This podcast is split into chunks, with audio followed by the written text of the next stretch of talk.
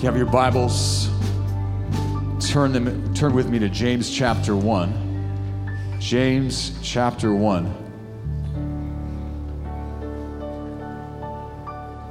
Had a crazy experience. Well, not crazy, it's just God confirming. He's so good to do that. So we were at camp last week, and the original plan, how many know man has his plans? Um, but God kind of can change them when he wants to. So the original plan was we were, we were going to go to camp, and I was going to come back Saturday night after the service and try to preach on Sunday morning. And I mean, that didn't sound great to begin with, but I was going with it. And then um, I, I'm in service Friday night, preparing for last Sunday. Just you know, the Lord's speaking to me, and I and I and he, he directs me to James chapter one. Now you're going to get this in a minute. Those of you who were here last week, but. Uh, takes me to James chapter one, and I'm like, what? What are you? What are you doing, Lord? What do you want to speak? And and uh, and then on Sunday morning, before you know, I, I, actually called my my father. I'm thankful for Pastor John. Come on, can we give you a? He was scheduled to preach today, and I said, hey, what do you think about a swap? and you preached this week, and so he said, yeah, the Lord's already put something in my heart. And then I wake up Sunday morning, and these words hit my heart: testing, trials, and triumph. Okay, and then I tune into the service while we're packing up from camp, and he brings to James 1, he goes, Boom! Isn't God good? And so he's speaking, he's confirming, and, and uh, if you weren't here last week, amazing message from Pastor John on passing the test. I know just the word test brings anxiety in our hearts sometimes. Like I still have nightmares of college and, and waking up too late to miss an exam. Come on. Just that, that, that, that anxiety, that buildup that comes when you know a test is before you. But I believe the Lord is highlighting this for us because He's preparing us. You guys got quiet. He's preparing us. The Holy Spirit always shows us things to come, and He wants us to be ready. And I believe, I believe we're in a time of testing, and I know you're not going to shout and praise the Lord for that, but, but we can count it all joy we can count it all joy when we encounter various trials, is what James once said, what Pastor preached on last week, because in the midst of that trial, God does some good things. Now, he may not be the author of that trial, he may not bring it, but he will cause it to work for good because we love him, we're called according to his purpose, and he is building in us endurance and patience. See, if you're gonna make it in the season that we're in, you're gonna have to have some endurance and patience. How many believe that? And uh, Patience isn't my strongest suit, but the Lord's working on me. Come on. We were sitting in traffic coming back from camp. It was like an hour delay.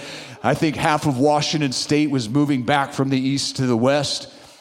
And uh, we're sitting there, and I see this, you know, I, I, I uh, but, you know, stop and go traffic. I can actually take a longer path as long as we keep moving. Anyone feel that way? And so I saw, hey, there's a detour here that goes around this whole mess and it's more scenic. Let's take that route. You know, and it ended up working out for our good, which was great. But uh, yeah, he's working in us patience and he's working in us endurance. And so that we can make it because this is not a sprint, it's a marathon. It's a marathon. And so we need the strength. And so through that, Pastor said, hey, they're gonna, you're going to have trials. That's a guarantee. Um, Pastor John also said, Well, what are you going to do in the trial? Are you going to try to escape or are you going to try? God brings testing sometimes to us, but when God brings testing, it's for good. And and uh, we're going to learn this morning. I'm going to take us to the second part of James chapter 1. And I just feel like the Lord wants us to camp in the book of James. It's relevant to the time we're in right now. And just to recap on some of the things from last week, but who is James? James was the, we believe the brother, uh, he was the brother of Jesus, and we believe the author of this book. And he's, he was the, the leader in Jerusalem over the Jewish Christians. And here they are, he's speaking to them. They've been dispersed. The Bible says they they were scattered throughout all of Asia, and, and because of the persecution, because of what's happening in Jerusalem. And, and as Pastor shared last week, they had many of those who had been dispersed had lost their inheritance, had lost their families, had lost everything, and now they were immersed in a whole different culture than they were used to being in. Can we just relate to that this morning? Some of you have been scattered, right? God scattered you into places, but He has a purpose in it. And there's, we're in a season, even in the broader church, that God is, there's movements going on, that there's scattering going on. But that, and some of you are new to this place, and maybe it's a new experience for you. Welcome, all right? But God has a purpose in it. Amen. And he brought forth a law that, that the influence of the gospel went forth into all these places where they were scattered. So there was a good thing, but there were some challenges in it that, that he's addressing. And he's addressing it from a very pastoral heart of love to these people. And you'll, you look at another characteristic of the book of James is there's a lot of imperatives. That means must do's. He's not suggesting, right? James does not mince words.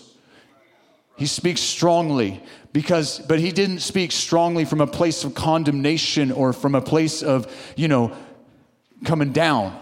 I mean, James was a man who spent a lot of time on his knees. Uh, legend, you know, history tells us that he was a man who prayed so much he had calluses on his knees.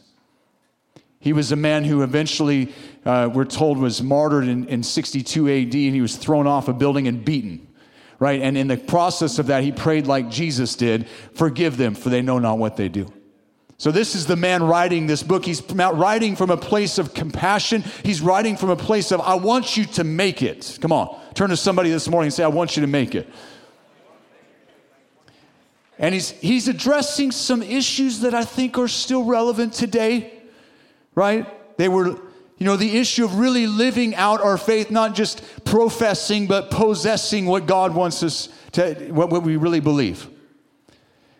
Living out our faith, having right perspective on trials and tribulations. You know, they, they had issues of being partial, partial to rich. So he addresses that. He addresses worldliness. He addresses the, the power of the tongue. How many know the tongue's got some power? We'll get to that. He deals with deception, division, strife, selfish desires, materialism, how to pray effectively. Does anyone, does this sound familiar? Right? The church is still dealing with these things. And the common denominator in all of this is spiritual immaturity. Spiritual immaturity. He wants us to grow in Him. Amen?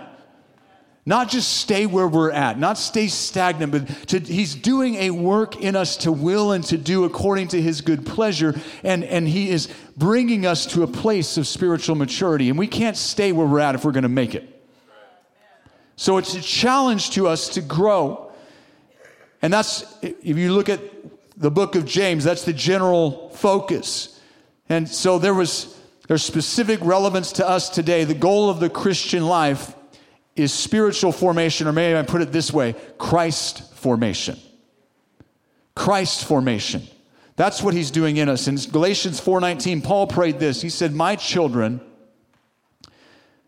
with whom I again am in labor until Christ is formed in you." He's in labor. There's like this prayer, there's this yearning, there's this work that he's doing, and it's all so that Christ may be formed in you. That's the prayer. That's the heart of God. And then in Romans 8 29, he says, We've been predestined to be conformed to the image of Christ. Like when they called them Christians in the early days, that was not a compliment. That was to say they were little Christs, and it was to, and, and it was a it was derogatory.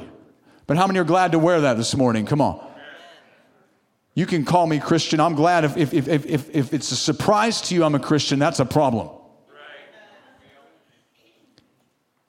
Then Paul says in 1 Corinthians 3:18 he says we all with unveiled face beholding as in a mirror the glory of the Lord. You see that's what we're doing in worship. You guys, you with me still? beholding as in a mirror the glory of the Lord, are being transformed into the same image from glory to glory, just as from the Lord the Spirit. You say, Well, I looked in the mirror this morning, I don't look any different, or maybe I look different, but not in a good way. But you're being transformed, whether you see it or not. Sometimes it takes other Christians around us to go, Hey, I see God working in your life. Come on. I see the change. I see the transformation that's happening. You see where you're at, you may not see it because you're like, well, I just see myself still in the same place, but God's working at you more than you know. And that's a good thing. And we ought to also know this. I've learned this that everything in God can use everything in my life to help with this spiritual formation. Marriage. Let me just tell you, God will use that. Come on. Iron sharpening iron. How many gentlemen you can say your wives have been sharpening you? Come on. He'll use parenting. Whew, yeah.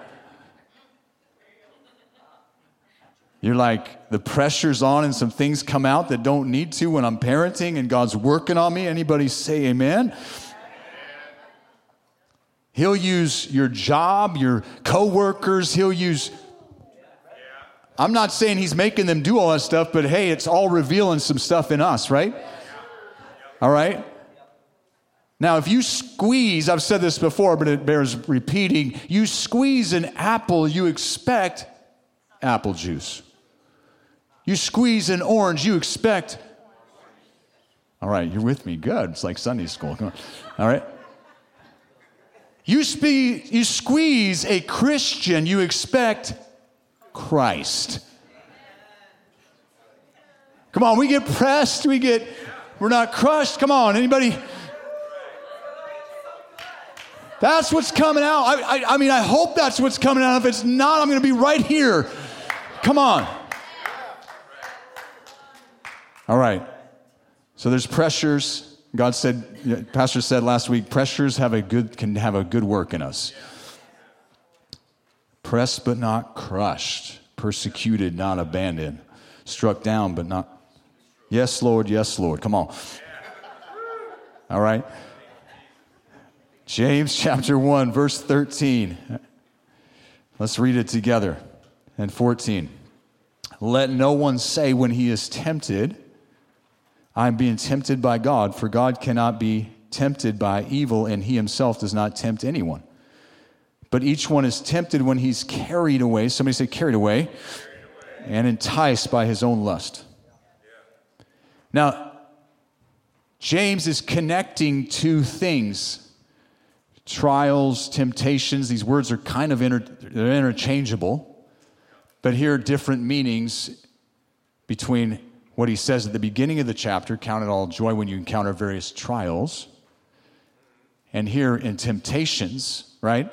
So, how many know when you're going through something and you're under the pressure that you can be tempted in a different way? You, you're, you're tempted to fall into unbelief. You're tempted to maybe given occasion to the flesh because you've been going through it and your flesh just needs a break. Anybody? You're tempted to do your own thing. You're tempted to give up and not endure to the end. You're tempted to question God. You're tempted to question His love for you. Anybody?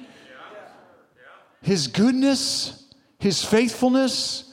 You're, t- you're tempted to believe that I can do this thing and it won't be harmful.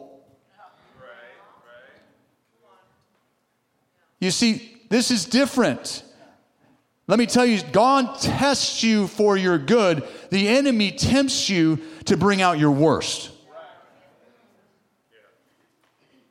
He tempts you to bring out, but God is at work for your good. And so if he asks Abraham, I want you to sacrifice your son Isaac, you're like, well, that sounds terrible.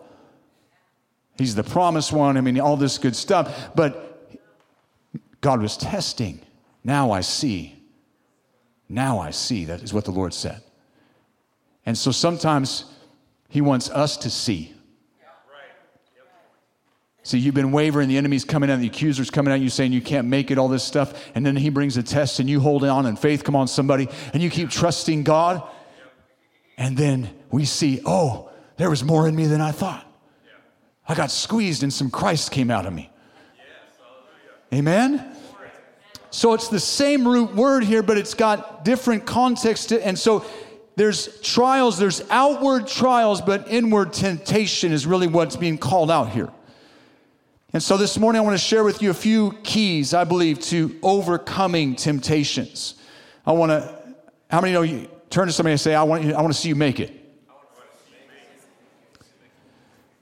If we're going to grow and mature in Christ as He tends for, intends for us, we need to learn how to overcome these temptations. That's God's plan for us. So, number one is we got to recognize the source of temptation. Recognize the source.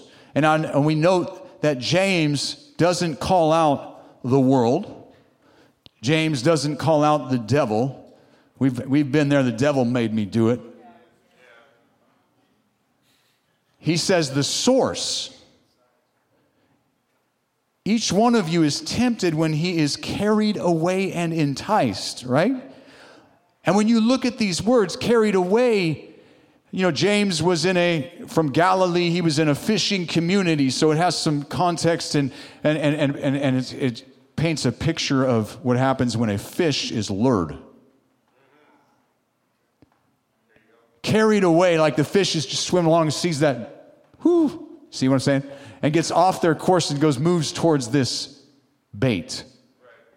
And the enticed is the taking the bait. And so it also points to this picture that's in Proverbs chapter 7 of the of the adulterous woman, the, the, the harlot who, who, who tricks and entice young men at night who are coming by to come in and have and, and enjoy and drink of love all night. So it's that kind of enticing, carrying away is what he says. You've been carried away and enticed by your own lusts that are in you. So sometimes we get hooked. We fall for the bait because we see the bait, but underneath that bait is a hook. You getting the picture this morning? And we look at the garden in Genesis chapter 3, verse 6. And what it says of Eve, Eve and the temptation there, when the woman saw that the tree was good for food and that it was a delight to the eyes and the tree was desirable to make one wise, she took from its fruit and ate, and she gave also to her husband with her, and he ate. There, see, you see the drawn away, carried away, and then enticed and then eating. So you see the, the process. And you know, when God comes to bring them to accounts and say, What happened here? All right, let's look at let's look at Adam's response. And gentlemen, learn from this. What not to do. the man says, The woman whom this is the worst, whom you gave me.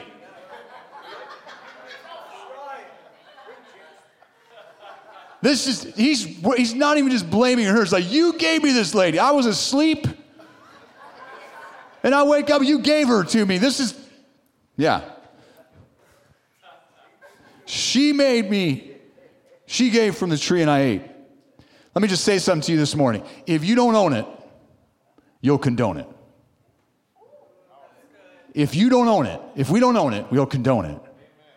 If we don't recognize that what's drawing me to this is something in here that God, we want to give to the Lord and say, Lord, help me out here. If we don't own it, we'll condone it. And so we keep making excuses for sins. We will keep on struggling. Overcoming starts with owning it. And that's the place of repentance. I can't blame so and so. I can't blame their influence or this or that. I own it. It's me, Lord. Now, there may be other factors beneath that. There's a root in there that God has to get to. There may be generational things, but you have to own it before any of that can start happening. And I say you, I say we. For out of the heart, Matthew 15, 19, Jesus calls it out, right? He says, puts it simple. For out of the heart comes evil thoughts murders, adulteries, fornications, thefts, false witness, slanders. Ouch. We have to get out of the blame game. We live in a culture, a society, a time and an age where everything everybody wants to blame somebody else for their problems. Everybody wants to blame. There's no ownership, there's no personal responsibility in a culture that lives like that will quickly self That's not how God intends for us to be. So let's keep reading in James chapter 1. He says, Then when lust has conceived, it gives birth to sin. And when sin is accomplished, it brings forth death. Do not be deceived, my beloved brethren. Number two, reconsider your course. So, one, recognize the source. Number two, reconsider your course. Have you ever gone down a path not knowing where it went? Gabe and I did.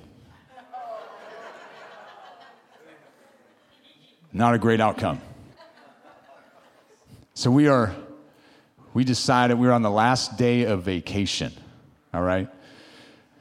We're on the last day of vacation, the last night of vacation, and Gabe, Gabe, Gabe is, uh, loves mountain biking, and we were, the place where we were camping was not far from a very renowned mountain bike park. And uh, it's after dinner. I'm thinking, oh, maybe we're tired. Eh, nope, we're going to go. All right. So we go. Park's open to 8.30. I don't know this place. It's new to me. And uh, that was part of the problem. Um, but we had to climb up this long hill to get to the top of the trail that we wanted to go down. And I'm looking at this map, and this map says that's a blue trail. Now, in, if you ski or you do these things, you know that means intermediate. Okay, that's our jam. That's what we do. We don't do advanced. No. Okay? And so we kept, but we're going up the hill, and it's a long climb. It's getting, we're getting tired of this climb. And then we see this guy, and he's going down a cool trail right off the side. And we're like, Gabe's like, let's do it with them. And I'm like, yeah, let's do that. We don't have to keep climbing, right? And um, so we're hanging out with him for a while. Then, then Gabe says, hey, or we kind of just both agreed together. We're both equally, um, I'm an accomplice in this. And and I, I, we, we said, Let, us go down the rest of the trail. Yeah, because it looks cool. And uh, so, mistake number one, I didn't recognize that you had to double click on that little digital map, and it would have said diamond. So, that trail was more advanced than we knew. All right? And then, number, number two parental mistake, I let Gabe go in front of me and so he's he's such a good sport, and he's such he's so he's such an adrenaline junkie. I love my son, and uh, he's going, and we're just progressively going down, and these these things are getting these uh, features in this trail are getting more and more advanced. I'm getting a little bit nervous, and then as we're going, he he goes over this like tabletop thing, and he I just see him depart from his bike. I'm like, oh all of a sudden everything's come back to me. Why did we go down this trail? Why didn't I click on that? Why did I let him go in front? And he's flying over his handlebars and he disappears on the other side. And I hear this loud crash, and I'm just, Lord, dear Jesus, what am I going to find? And uh, get to the other side, and not a good scene. He's not breathing very well. He's, he's, he's injured very badly, and um, uh, turns out he broke his collarbone, so he's recovering. And we believe God's healing him. Amen. so how many know God takes care of us even when it's our mistakes? And he still loves us. I'm thankful for that. Um, but you see, there was a number of things going on there, right? We didn't want to go the hard way. We didn't want to climb all the way, all that work. Number two, we didn't consider investigating the trail a little more. Like, where does this lead? What kind of trail is this, right? That was a mistake. And some, you can see this in our spiritual walk. Because then the path the Lord has us on is a narrow path. And sometimes it's not easy, it's tough to do it, there's a reason there's only a few going by. The wide path is the one that everybody goes by to destruction. Are you with me? It's just easier to take the wide path.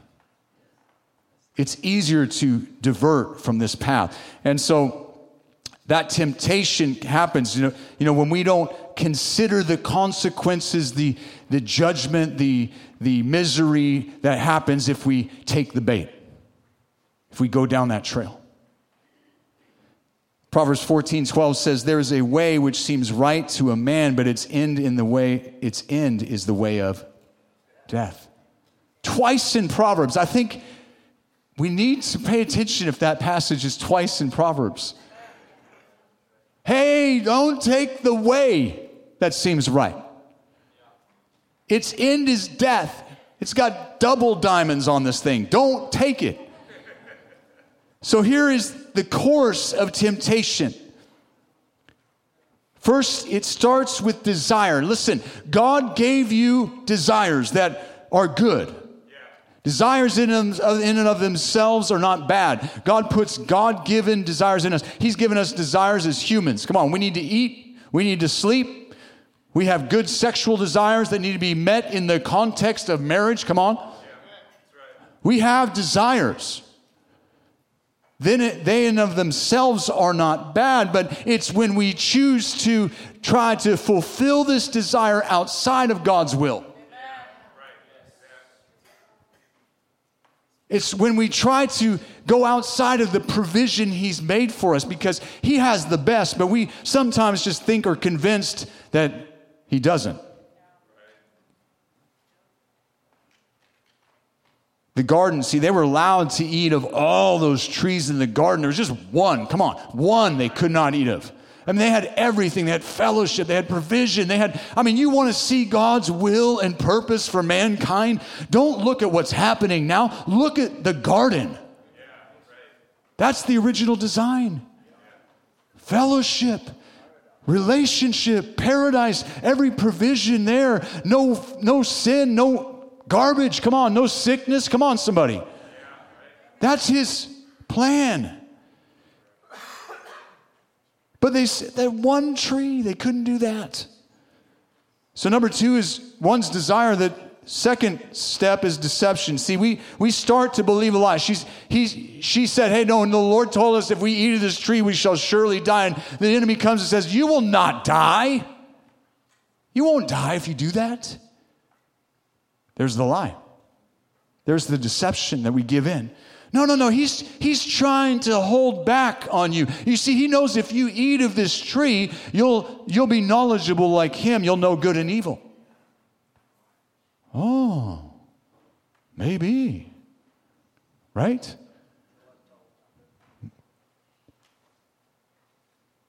You'll be like him and see, wait, they were already made in the image of God. They didn't, what? Why give in to that? You see, my testimony growing up being in church and thinking I was missing out, the enemy convinced me I was missing out. There's, the grass is greener over on the other side. It is not. Let me just testify to you this morning. It's garbage, all right? It's a hot mess. It's a no. Don't recommend, all right? It's a deception, it's a lie.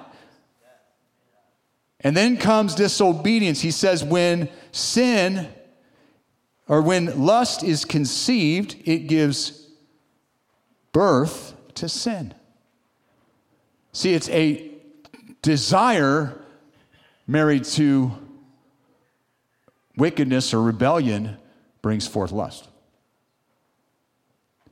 And then it gives birth to sin. You see, you think about it and you're like, wait, maybe that is good. You know, I need that really bad, so I should do this or that. Come on uh, I'm, I'm going to confess a terrible, terrible example in my life of this. As when I was in high school and I was skiing one night, and um, man, this is so embarrassing, but I, here, guys. Um, and I had like $4, $3 in my wallet, and at the end of that night, I was so hungry. See, that's an okay desire to be hungry. What's and then I said, Well, I need a sandwich, but the sandwich is more than I have in my wallet. I know Grace is doing one of these. Yeah, face palm. All right, I got it. She knows this story. Sandwich is more that's in my wallet, and you know I'm hungry, and you know they won't. I mean they're going to throw these things in. The, end. Uh, come on, I start justifying, and so I slipped that sandwich right back here, and I bought something with my two dollars, thinking I was being crafty. I know you're pastor. I know. And then I went out to the parking lot, I kid you not, we're eating this sandwich, and I'm like so hungry. And uh, I see these people walking up with, uh, you know, ski resort gear on. They're like, hey, did you pay for that sandwich? With this one? no. But I paid for something else. I think we would throw it away and all that. No, come with us to the office. I got a ticket. I went to court. This was terrible embarrassing, awful for $2. Come on. So don't do that, all right? But you see that you justify things, you get deceived into it. Right? That I can do this thing, uh, that, I, that it's, it's, I, deserve this. Come on, your flesh is just screaming out, so I need this thing. Nobody's going to know. It's not that big a deal. And we don't, we don't think about the whole course and that you're going to get where that leads. I didn't think about 25 years, 30 years later, I'd be standing in front of you confessing this embarrassing, terrible story, all right? So, but it's, it's like it is, and, it, and he, there's disobedience. We act upon it, and then, number, then he says it leads to death. And this word, in the widest sense, is there's three types of death in Scripture. There's spiritual death, which is separation from God, it's out of relationship with God. There's physical death when we leave this body, and there's eternal death, which is in hell, damnation. Right? And this is the path. He's saying when you give in to temptation, it's going to go down this path. If you don't stop it, if you don't repent, if you don't turn, if you don't change your ways, it's leading to this destructive, death, deadly path. You see, before that, he gives us the positive path. He says, if you endure the trial, if you trust God, if you believe in faith, if you'll be with him, and through the trial, you'll get the crown of life. You see, that's the, that's the good one. And he contrasts it to this path. Consider the course. Now, I, I, think of David and Bathsheba. You know, it says in 2 Samuel chapter 11, he's out on the porch one day, and the Bible says it was in the spring when the kings were supposed to be at battle, but he wasn't at battle. He was hanging on the porch relaxing. And while he's relaxing and in this posture, he sees Bathsheba bathing, and he's like, Whoa. Now, see, he saw her first, but then it says he beheld her. Gentlemen, Second look gets you. He could have, it should have been like one of these. Are you with me? But he beheld her, and then he inquires, and then he got her, and he slept with her, and then and the, the, the path, follow the path. The, there's the pregnancy, there's the death of the baby, there's the killing of Uriah the Hittite, there's the the chaos that happens in his family as a result of this sin. This sin had massive, far reaching consequences for his family, for the nation. Come on. It all started with a thought, it all started with a moment. Ooh, if I could just have that. I mean, David had everything. He didn't think about where this would all lead the destruction incest in his own family, murder in his family. The sword would never depart from his family. His actions gave occasion, the Bible says, to the enemies to blaspheme the Lord of Israel. You see that? We don't think about the far reaching consequences of our small little thing. Whoo! That's why he's saying, hey, Consider the source, recognize the source, but reconsider your course. And then he goes on, look at the, it's been said this sow a thought, reap an act. Sow an act, reap a habit. Sow an habit, reap a character. Sow a character, reap a destiny. You see, we reap what we sow. Don't be deceived. If you sow to the flesh, of the flesh you will reap corruption. All right? Almost there. Number three, every good thing given. Ooh, all right? These are, you know, he starts with a negative warning, right? Sometimes that's what we listen to. I don't want to do that. We're, we are deterred by the consequence. But then he turns here to a positive reason not to give in to the temptation. Every good thing given, somebody say every. And every perfect gift is from above, coming down from the Father of lights, with whom there is no variation or shifting shadow. Hallelujah. Hallelujah. Every good gift. So, number three, and this seems simple. This seems simple. You're saying, hey, we go to church every Sunday and we say this a lot God is good. But we got to remember his goodness. Because when you're in the trial, the temptation is to question it. You know, we sing, You are good, and but I often wonder, do we really believe it? And the test of that is when we're not, when we're not good, when things aren't good, that we still believe He's still good. That we still trust His goodness. That we don't question his role in it. You see, the Bible says he, God is not tempted by evil, and he can't tempt, and he won't tempt anyone else. You see, there's nothing in God that is drawn to this thing. See, Jesus was tempted in all way, but that was really referring to his testing. But he said this. He said, the, temp, the, the tempter is coming. In chapter 14 of John, he says, But he has nothing in me. He has nothing in me. Okay, I got off track, but listen. Nathan says this to David when he calls him out. Nathan the prophet, I mean, he comes and he brings him this parable. And he says, What if this happened? And David said, Oh, we're going to kill that. That man deserves to die. And Nathan says to David in 2 Samuel chapter 12, verse 7 through 8, he says, David, you are the man. Woo. Remember, own it or you'll condone it. But see, David, uh, the Bible also says about David that he had a heart after God, that he was a man with a heart after God. God saw him, God saw his heart. He wasn't destroyed, but there was consequences. It says, "You are the man, thus says the Lord God of Israel. It is I who anointed you king over Israel. It is I who delivered you from the hand of Saul. Come on. I also gave you your master's house, your master's wives into your care, and I gave you the house of Israel and Judah." And if that had been too little, wait for it, I would have added to you many more things like these. Why would you go outside of my provision? Why would you go outside of my goodness? I've given you everything you need. That was it. Look how good God's been to you. Look how faithful God's been to you. He's never failed you. He's never left you. He's never forsaken you. Why would you need to go elsewhere?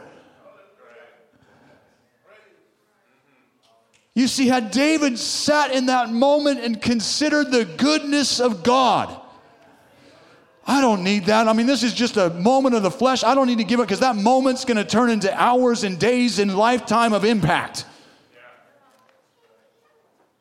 Esau getting his little porridge to give up his birthright for a moment for the flesh. A moment that has a lifetime of consequence. I love Joseph's response to here he is in Potiphar's house. Potiphar's made him ruler over everything, and Potiphar's wife is after him. And she's coming strong, and she's been boom, boom, just coming at him. And she's not subtle. She's like, sleep with me. Yeah, she's not subtle.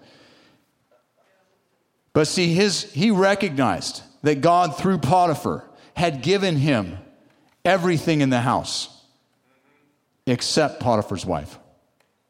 So he says, How then, in Genesis chapter 39, verse 9, he says, How then could I do this great evil and sin against God? That's it. He owned it. And he says, I'm not just going to be sinning against Potiphar. I'm not just going to be sinning against you. I'm not going to be, I'm sinning against God. Because God's been good to me. And I don't need to go outside of what he's provided. Come on, church. Satan's temptation in the garden is question the goodness and character of God. Let me just say a few things about what God gives. One, he gives every good and perfect gift. Matthew 7 11 says, If you then, being evil, know how to give good gifts to your children, how much more will your Father who is in heaven give what is good to those who ask him? And that verse is repeated in the context of the Holy Spirit. Is there a better gift than the Holy Spirit? Come on, church. But he says, if you know, if you being evil know how to give good gifts, Listen, as a parent, you don't give the same gifts to every kid. You know things about that kid, the uniqueness, their personality, what they like, what they need. How many know you gave them all the same thing, right? That's not a good gift. They're like, that's not what they got. A good gift takes into account who you are. And God knows you more than anyone else knows you. The Bible says in Psalm 139, He knows your thoughts from afar. He is intimately acquainted with your ways. He knows you like nobody knows you. He knows how you were framed and formed in your mother's womb. He knows your personality. He knows your inclinations. He knows exactly what you need. So he gives the perfect gift. Why would you settle for second best? Why would you settle for something other than his perfect gift? That's the goodness of God. Maybe you're single and you're waiting for a spouse. Don't settle. Give this choice to Him. I'm standing here testifying this morning. When I did that, I got the best. Come on. And it's true for all of us. If we'll give that choice to Him, you'll get the best. Don't settle don't seek to fulfill that desire outside of what He's provided, outside of His will. And then it says in Psalm 84 11, For the Lord God is a sun and shield. The Lord gives grace and glory. Man, if you weren't here two weeks ago, Pastor John Sika's message on glory, come on, that was powerful. But it says here, no good thing does He withhold from those who walk uprightly. See, if we'll walk in the path, in the course that He has, we won't be missing out on a thing. And that counters the enemy's lie. What is it? What do you do? How do you respond when the enemy comes and says he's, he's holding back on you? You got to do what Jesus did. You got to pull out the sword of the word. Come on. No, he said, no, devil, this is what my word, what his word says. It says that he will not withhold any good thing from those who walk uprightly. So I'm thankful and shut his mouth. Shut his mouth. 2 Peter 1 3, see that his divine power has granted to us some things. Are you reading with me? Everything pertaining to life and godliness. Everything pertaining to life and godliness through the true knowledge of him who called us by his own, there it is, glory and excellence. You got to remember who you are. You're called for glory. You're not called for corruption. You're not called for death and destruction. You're called for glory. Whoo, you got. Maybe some of you need to wake up in the morning and say, I'm called for glory. I'm not taking that path. I'm too good for that. You can say that. How he gives. You see, it says, the Father of lights coming down from the Father's lights. This is present perfect, it's constant. He's constantly giving. Whether you recognize it or we recognize it at all, God is constantly giving to us. Do you know what it means to acknowledge Him in all our ways? Is acknowledge that God is constantly giving. That I'm not lacking any good thing. That I have everything that pertains to life and godliness. Why would I seek something outside of that? You see, it's the realization of His word and the truth of His promises, come on, that keeps us in that place. He gives freely. Look at Romans 8:32. I know it's a lot of scripture, but I hope you'll take this and meditate on it. In 8, Romans 8:32 he says, "He who did not spare his own son, but delivered him over for us all, how will he also not also with him freely, somebody say freely, freely give us all things?" Whoo, do you believe that? He's not holding back, he's freely giving, and he's giving without reproach. He doesn't give it to you, then make you feel guilty about what he gave you. Come on. Just be thankful. You know those 10 lepers that Jesus healed and he sent them away to give a testimony to the priest and only one came back? Right? It says the, the 10, the, the nine the rest of they all went away healed, but the one who came back came was made whole and thanked him. Acknowledge, thanking God, recognizing his goodness, remember his goodness. See, here's another reason. He never changes. His character and who he is never changes. There are actually places in Scripture where he changes his mind concerning things, but he never changes. Father of lights. This was speaking to celestial lights that light the sky, the sun, the moon, the stars. Even when it's dark, come on, it's not the fault of the sun. The earth is turned away from it. Come on. So when we're in darkness, it's not because he, kept, he quit shining. Turned away from me. He's the Father of lights. He never stops shining. It's eternal, it's continual. You see, everything in our life is changing. I look in the mirror, I'm changing. I look at my kids, they're changing. I look at this world, it's changing and not for good. I look, the church is changing, the circumstances are changing, my job's changing. Come on, everything around us has changed. The one thing guaranteed in life and constant is change. But there's one constant in all, it's Him. He never changes. See, I don't have to approach him and thinking that he, he's changed and I'm not sure how to ask him. How you, aren't you thankful that he's not capricious? Aren't you thankful this morning that he says you can come to me if you believe that he is and that he's a rewarder of those who give, who seek him diligently? I'm thankful he hasn't changed. This world's changed. We've been in chaos. We've been in crisis. We've been in uh, uncertainty, but God's still certain. God's still on the throne, and he has not changed.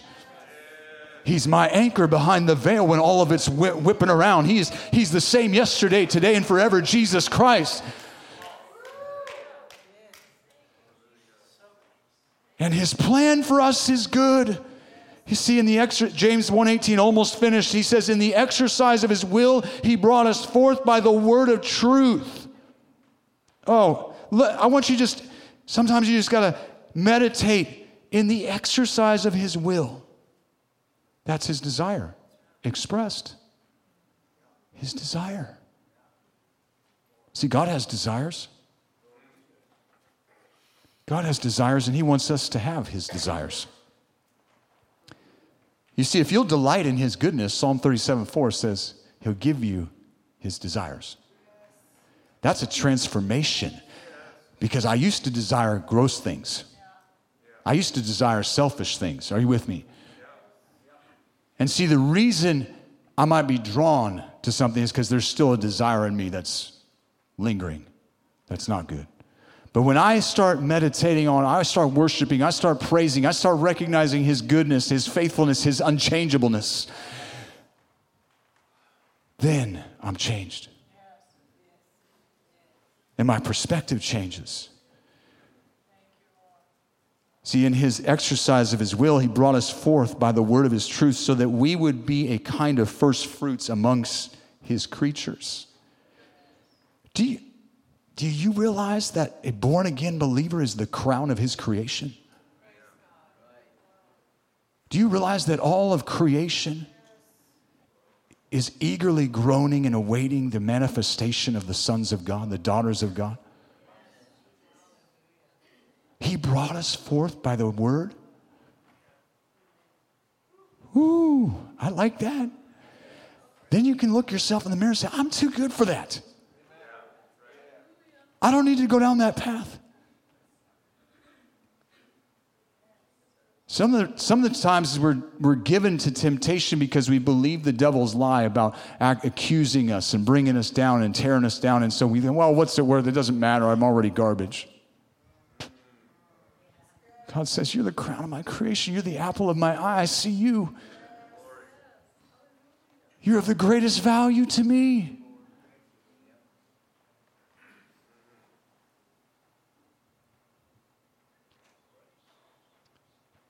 In the exercise of his will, he brought us forth by the word of his truth. Can we have the worship team come? We're going to close. I ask you this. You see, in Paul describes in Romans 12, he says, the will of God is good, acceptable, and perfect. That, that will of God is so good, acceptable, and perfect as he describes it. We don't want second best. We don't want an alternate. Are you convinced this morning of God's goodness and his good plan for your life? And see, even as I was praying this morning, I, I heard the word ensnared. Like there's some this morning who are right there. It's like the enemy's trap. That bait is before you, and you've been, you've been mulling this thing over. And maybe that's you're here, maybe you're online. I don't know where you're at, but God's speaking this morning to you. He's saying, Hey, I've got a different course. Hey, remember my goodness.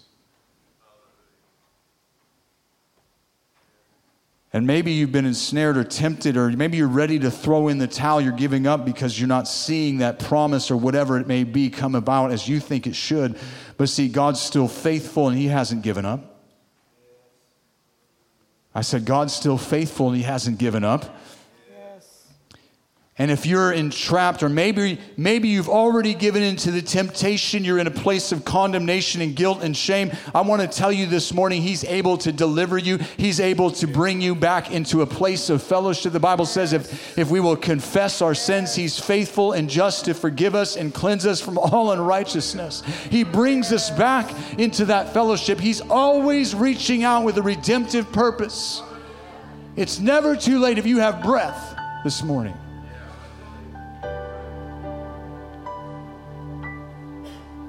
Or you're saying, I'm going through it and it's just been too tough. It's been tough. I want to, I'm just not sure I'm going to make it. I want to encourage you with this Hebrews 2.18. For since he himself was tempted in that which he has suffered. You see that he was tested in what he suffered. He's able to come to the aid.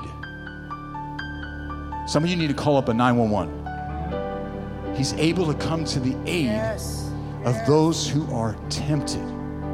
Will you stand to your feet this morning?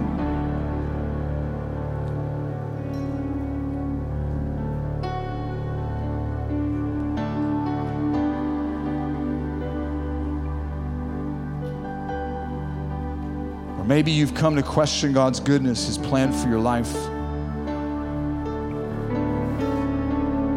I want to call you, I want to invite you this morning can we just close our eyes for just a moment?